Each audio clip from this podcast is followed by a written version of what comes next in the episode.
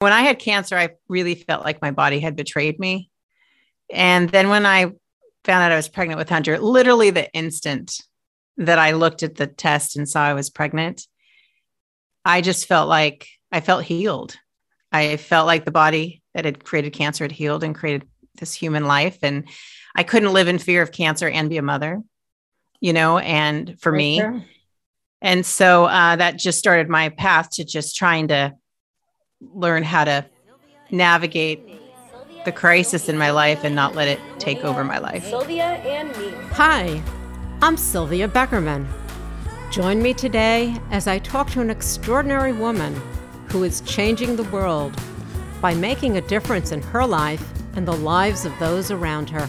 Hi, I'm Lisa Bradshaw. I'm happy to be here with you today. I am the founder of a nonprofit called the Don't Wait Project, and I'm also the host of my own show called Life with Lisa Bradshaw, where I'm from in Wenatchee, Washington. I'm happy to be on Sylvia and Me.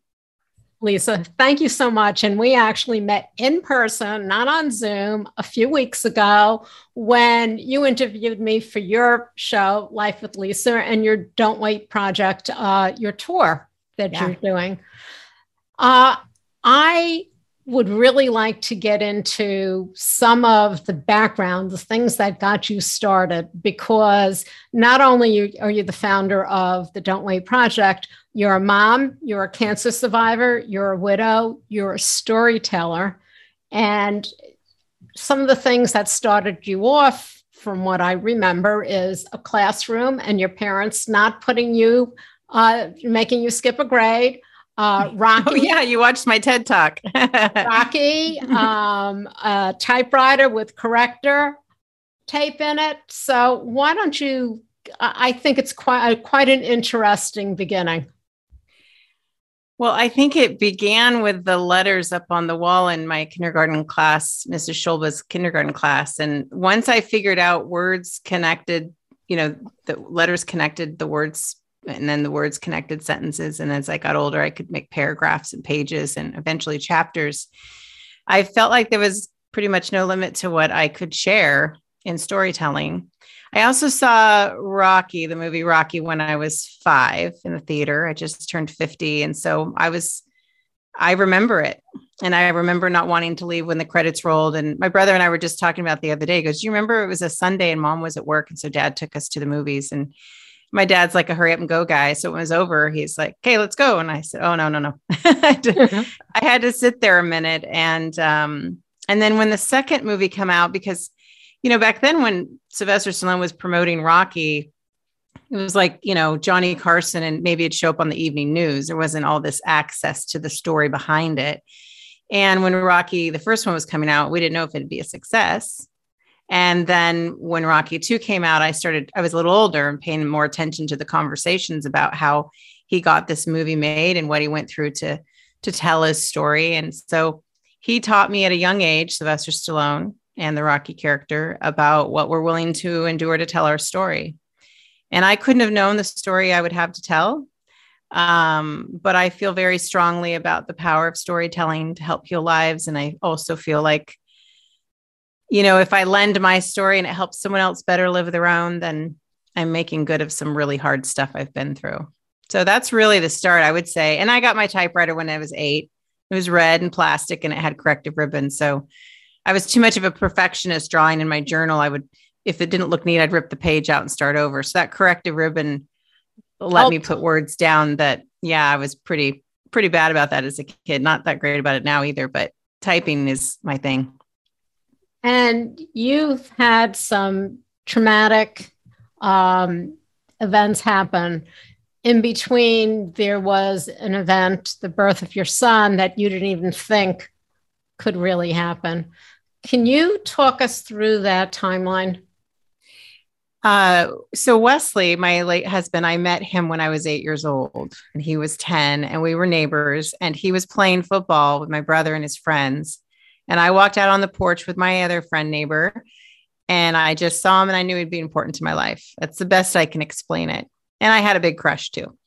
And um, we saw each other intermittently over the years. He had ended up moving back to Texas and I didn't see him for about five years. And then I spent a holiday with his family. Our parents were friends. And then I didn't see him again until I was 20. And uh, we fell in love during that time. And I moved there and we got married. And and right away, uh, we lost his father uh, within two years of getting married, uh, a year and a half of getting married. And then the next year, I was diagnosed with cancer. And I was 24. And one of the risks of the treatment that helped save my life was the risk of infertility and early menopause. So we didn't know if we'd be able to have children. And I always wanted to be a mom, and I especially wanted to be the mother of Wesley's children. And um, so we waited. The doctor said to wait at least a year. Two would be better. Just the threat of recurrence would be drastically reduced with each year we waited. So I thought maybe we should get on some adoption waiting lists or something that would be an option for us. And Wesley said, no, let's just let's just hold on here.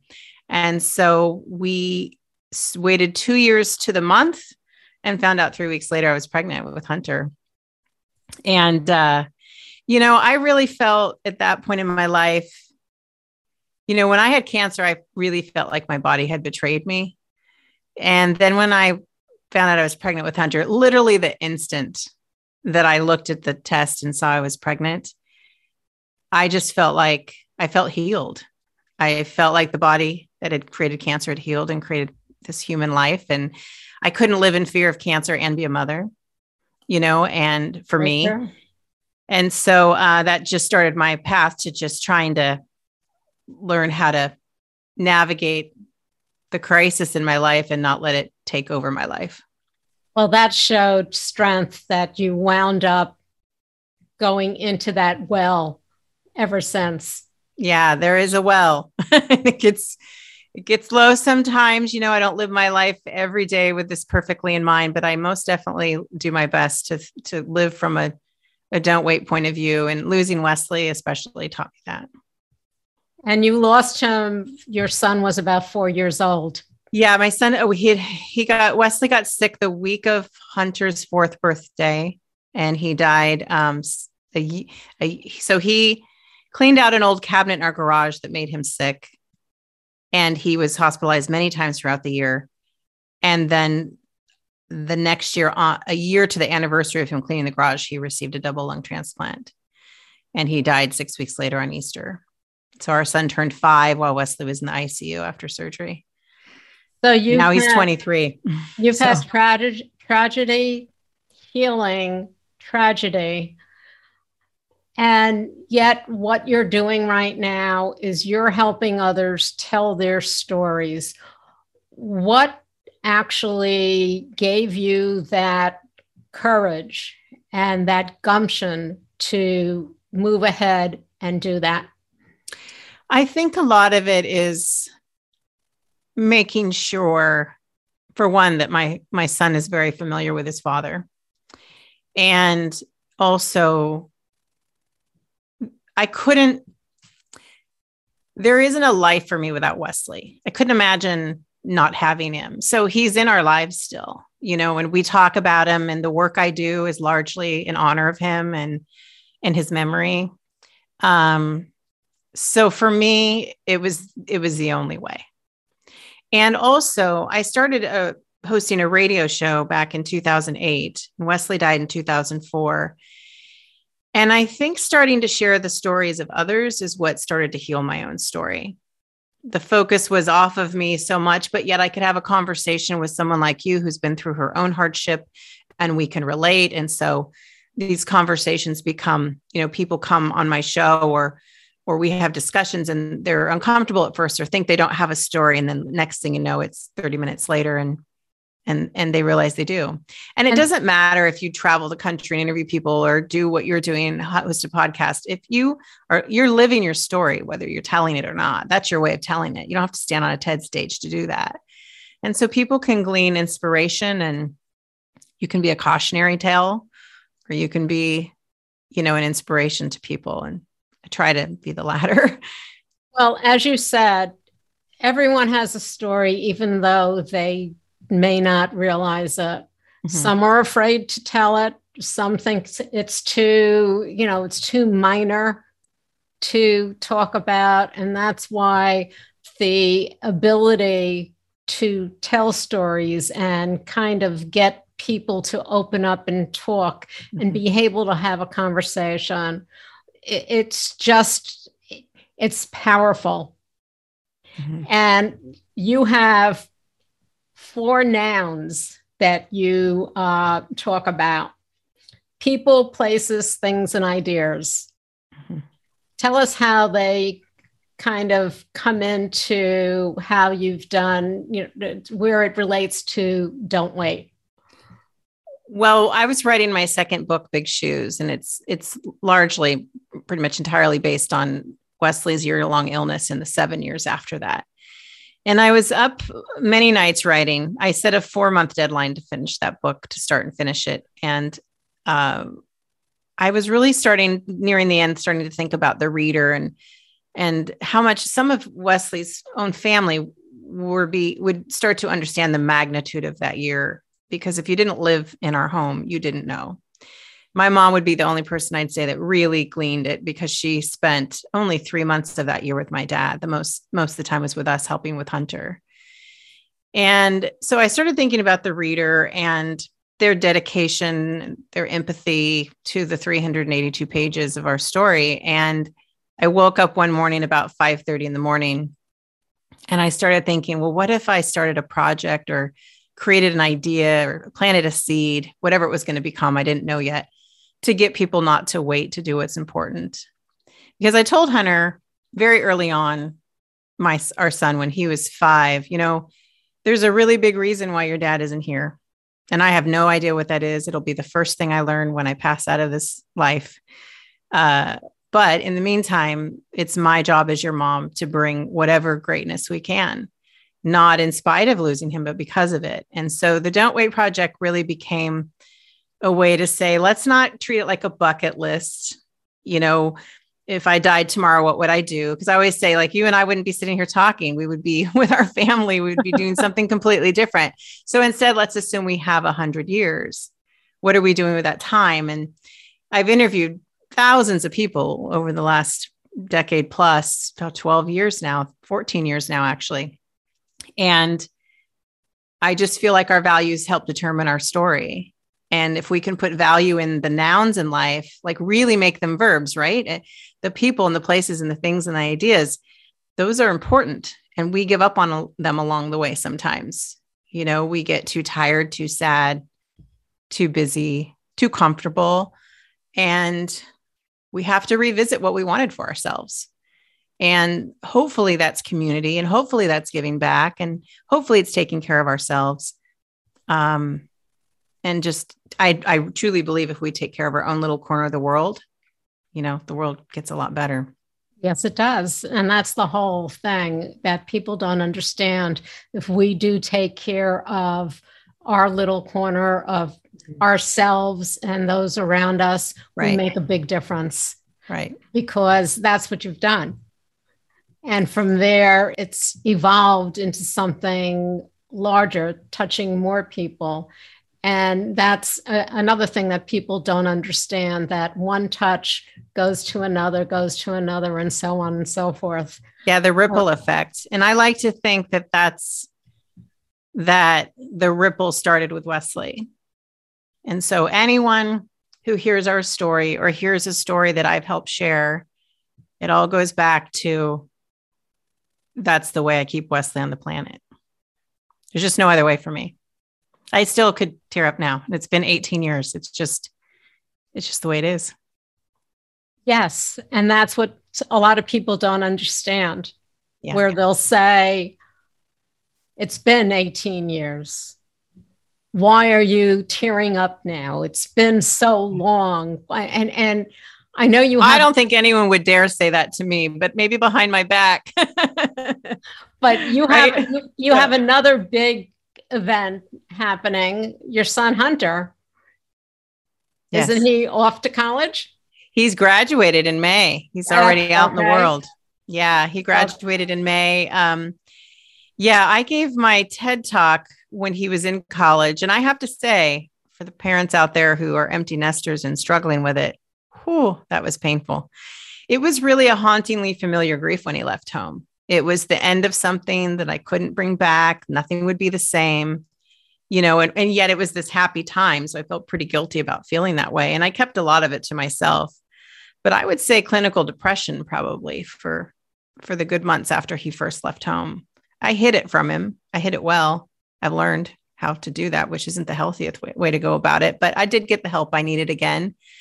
Um, I have people in my pocket who I pay money to listen to me talk over the years when I need help. Um, and but that was a time when I I did have to get help again. And and you know it's the chin up thing but boy it gets hard sometimes you know. Look you're talking about it now.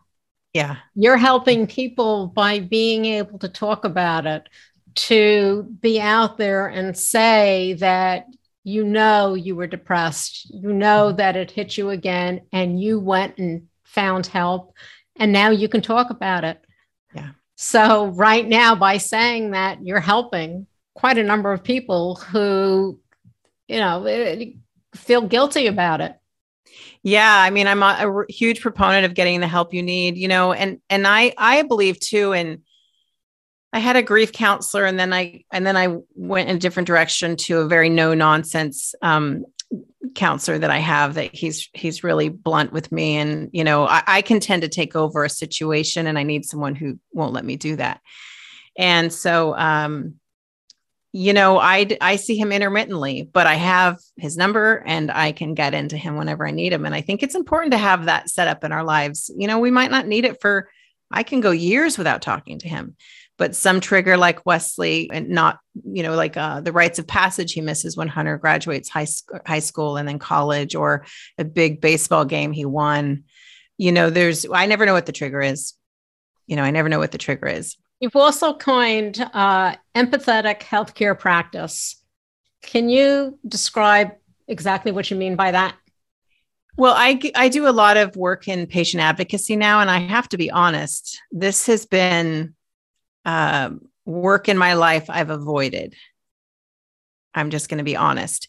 The idea of being in people's crisis has not appealed to me at all because what ended up happening after my after Wesley passed away several years later my mom was sick and she was misdiagnosed and it took all that I learned surviving cancer navigating Wesley's death it saved my mother's life no doubt about it it helped save her life and when that happened, I thought, okay, I'm getting that nudge like, you're supposed to do something with this. You know, God's telling me, what, what, what are you doing? like this, you could help people in this way. And so, so I, I speak at conferences. I give a keynote that's largely about our story and the, the providers who have been in our lives and the good ones and the not so good ones. And um, I try to teach people that you don't have to, you know, have a super best friend relationship with your surgeon, but you better make sure your primary care physician cares about you. You don't have to love the nurse in a hospital stay, but you better make sure that person wants to come in and out of the room when you're in there because somebody else is always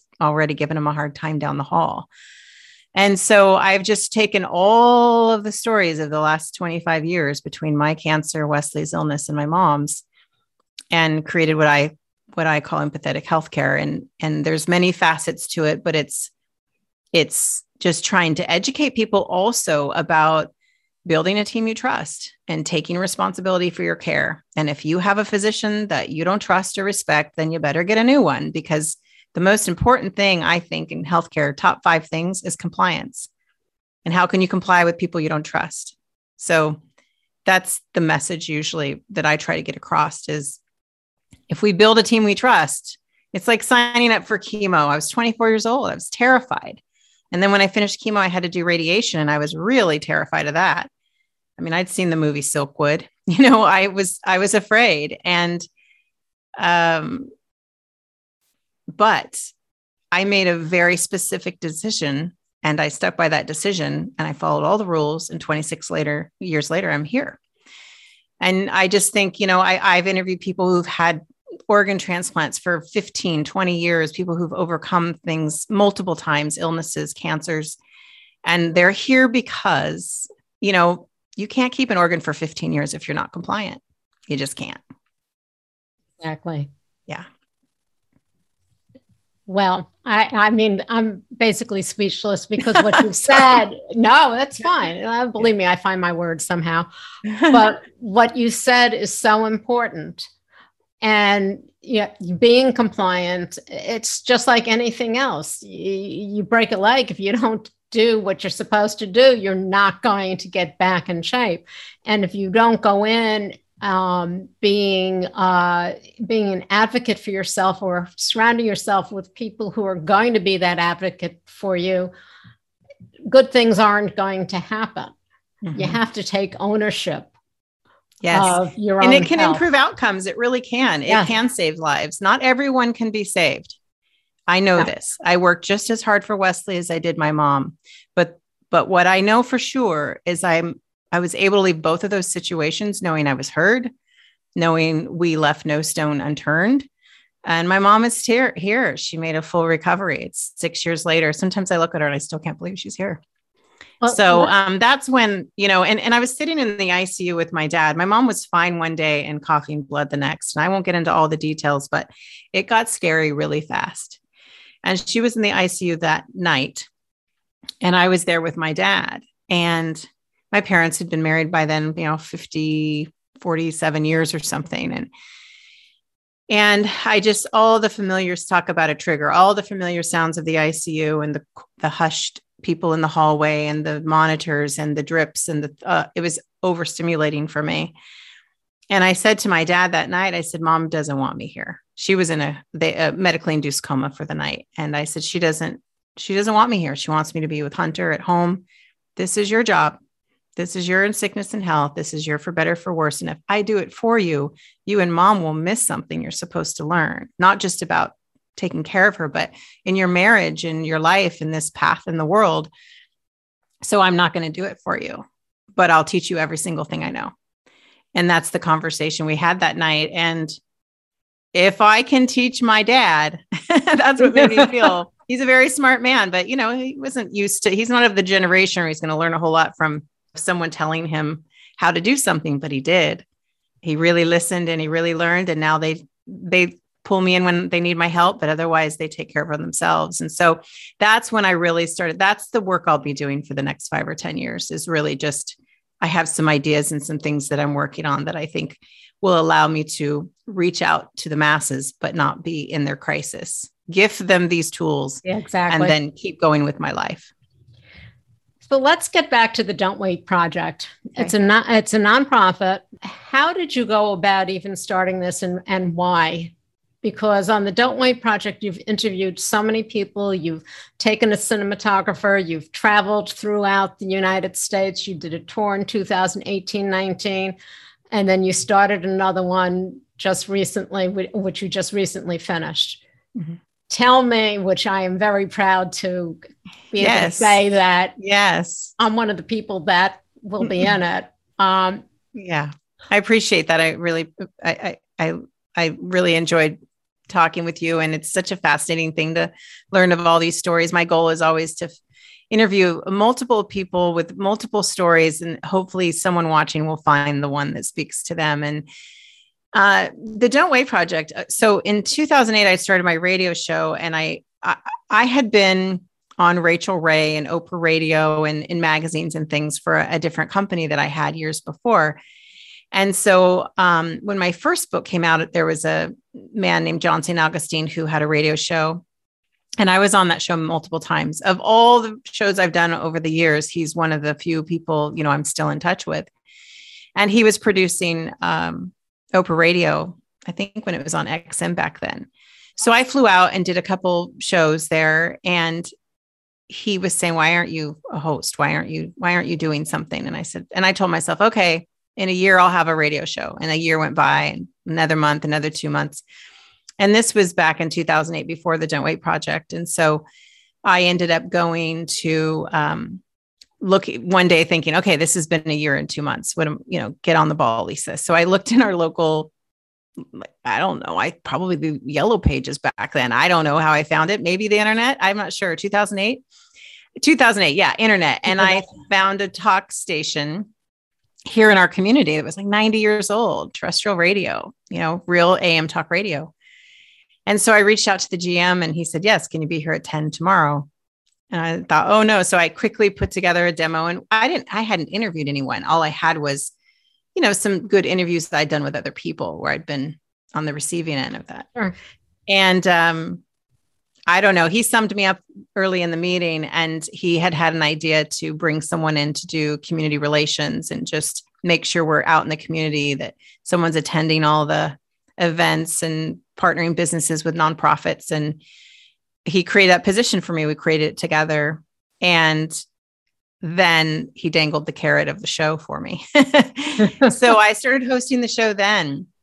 And so when I had the idea three years later for the Don't Wait Project, I now had all these wonderful relationships with all these businesses and these people in the community that I'd worked with and partnered with over the last three years that I went to them with a one sheet and said, I have this idea and I need help funding it. What, what do you say?